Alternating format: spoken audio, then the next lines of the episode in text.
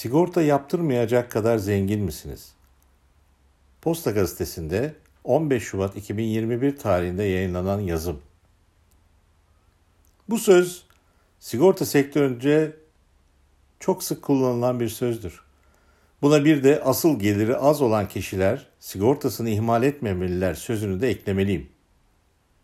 Gerçekten bu konu ile ilgili defalarca yazı yazdım. Ama bunu her defasında hatırlatmakta da fayda var. Çünkü çabuk unutuyoruz. Bize bir şey olmaz ise bir başka tehlikeli sözcük. Çünkü herkesin başına bir şey gelebiliyor. Başlıktaki sözümü kısaca açıklayayım, sonra da size bir iki örnek vereyim.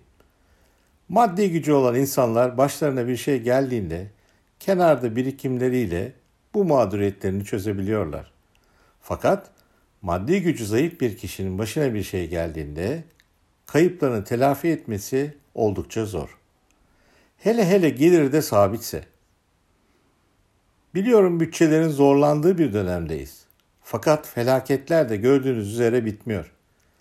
Deprem, sel, yangın, hortum, dolu ve bunun gibi büyük risklerle çok sıklıkla karşılaşmaya başladık. Otomobilinizi düşünün. Mesela sabah kalktınız, arabanızın üzerinde bir ağaç. Dolu yağmış, yanmış veya belki de çalınmış. Oysa bütün bu riskleri tek bir kasko poliçesiyle kafanızdan silmeniz mümkün. Aynı şeyler iş yerleriniz için de geçerli. Örneğin siber saldırılar çok arttı günümüzde. Küçük işletme sahibi olan arkadaşımın internet sitesinde saldırı düzenlendi geçtiğimiz hafta. Sonrasında mail ile Bitcoin, 1000 Bitcoin para istemişler. Bu tür risklerle daha çok e, daha sıklıkla karşılaşacağız önümüzdeki günlerde belki. Her sel ve hortum sonrası seralar zarar görüyor. Sigortasız seraların da artık kalmamış olması lazım.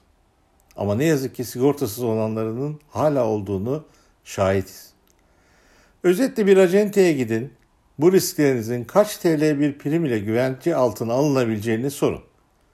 Eminim çok uygun primlerle karşılaşacaksınız. Keşke daha önce yaptırsaydım diyeceksiniz.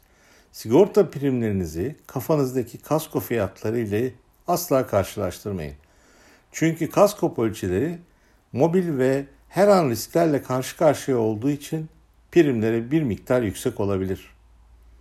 Bu nedenle öncelikle bir acenteye başvurup bu konularda bilgi almanızı tavsiye ederim. Sağlıklı günler dilerim.